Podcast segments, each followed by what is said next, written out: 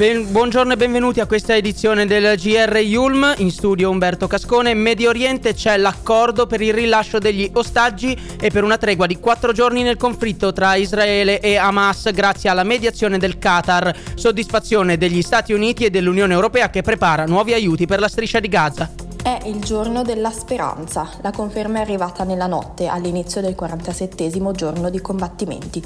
Il caminetto di guerra di Israele ha approvato l'accordo che prevede il rilascio di 50 ostaggi detenuti da Hamas a Gaza, dopo una riunione di quasi 7 ore e grazie alla mediazione di Egitto e Qatar.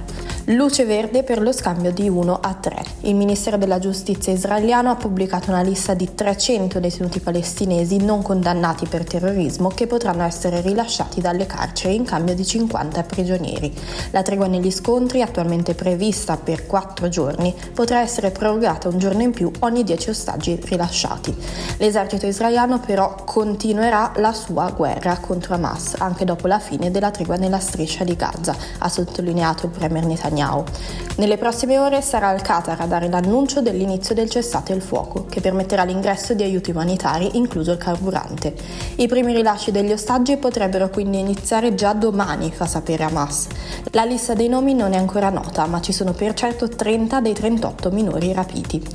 Marta Colazzo, GR Yulm. L'omicidio di Giulia Cecchettin, la ragazza è morta dissanguata dopo oltre 20 minuti di agonia e lotta, è quello che emerge dalla prima autopsia che ha rilevato 26 coltellate sul corpo della giovane trovata morta lo scorso sabato. Tutto fa pensare a una premeditazione da parte dell'ex fidanzato Filippo Turetta. I giudici lo definiscono pericoloso e imprevedibile e temono potrebbe uccidere ancora. Pochi minuti fa è arrivato l'ok tedesco all'estradizione e oggi al Senato si discuterà l'ampliamento del DDL Roccella nel testo norme per rafforzare la tutela delle vittime di molestie e migliorare le misure di protezione preventiva, previsto anche un piano per l'educazione affettiva nelle scuole.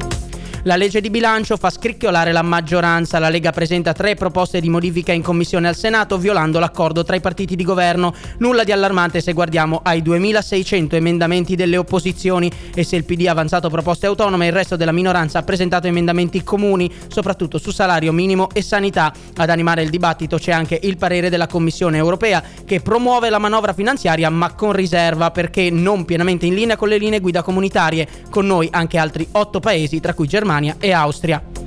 Domani nel cinema il debutto di Napoleon, il film del regista Ridley Scott incentrato sulla vita dell'imperatore di Francia, ma critica e pubblico non sembrano del tutto soddisfatti ancora non è in sala e già la critica lo affossa. Il destino del Napoleon di Ridley Scott sembra segnato ancora prima di uscire. I 200 milioni di dollari spesi per la produzione non sono bastati a frenare le critiche rivolte, primo fra tutti, al protagonista Joaquin Phoenix, reputato troppo vecchio per il ruolo e incapace di tener testa al mito di Napoleone. Non scampa i giudizi negativi nemmeno lo stesso regista. Il film non fa appassionare il pubblico e dà troppo peso all'imperatrice Giuseppina. Non si parla in ogni caso di un completo flop, le scene finali della campagna di Russia e della successiva sconfitta di Waterloo mettono tutti d'accordo, sempre apprezzati lo stile delle riprese e l'anima da Colossal, marchio di fabbrica del regista sin dai tempi de Il Gladiatore. Tra critiche e apprezzamenti, l'impressione generale è che della vera mente strategica di Napoleone non si noti molto. Freddo e distaccato appare il personaggio del film, forse troppo distante dalla realtà dei fatti. Un rischio in cui facilmente si incorre quando si promette al pubblico un grande remake storico che, come spesso accade, non rende giustizia al vero protagonista.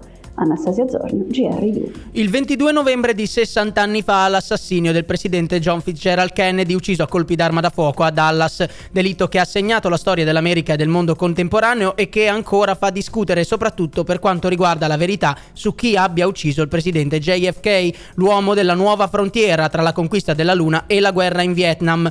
Nel frattempo il nipote, Robert Fitzgerald Kennedy Jr., è in corsa come indipendente per la Casa Bianca e sfiderà Trump e Biden alle presidenziali del 2024. Passiamo allo sport con il tennis. A pochi giorni dalla mara delusione di Torino, Sinner torna in campo a Malaga per le finals della Coppa Davis. Il numero uno della squadra italiana scenderà in campo domani per affrontare l'Olanda e, in caso di passaggio ai quarti, potrebbe esserci un nuovo incontro con Djokovic, il tennista serbo attualmente in vetta alle classifiche, che proprio a Torino ha impedito all'Alto Atesino di aggiudicarsi il primo posto. Un'occasione di rivincita per Sinner con la possibilità di dimostrare ancora una volta le sue abilità e ai fan chiede venite a vedere sostenerci. Abbiamo bisogno di voi. Sono le 13:35 minuti e 16 secondi ed è tutto per questa edizione del nostro giornale radio. La, la linea ora torna a Breaking Yulm da Umberto Casconne dalla redazione. L'augurio di una buona giornata.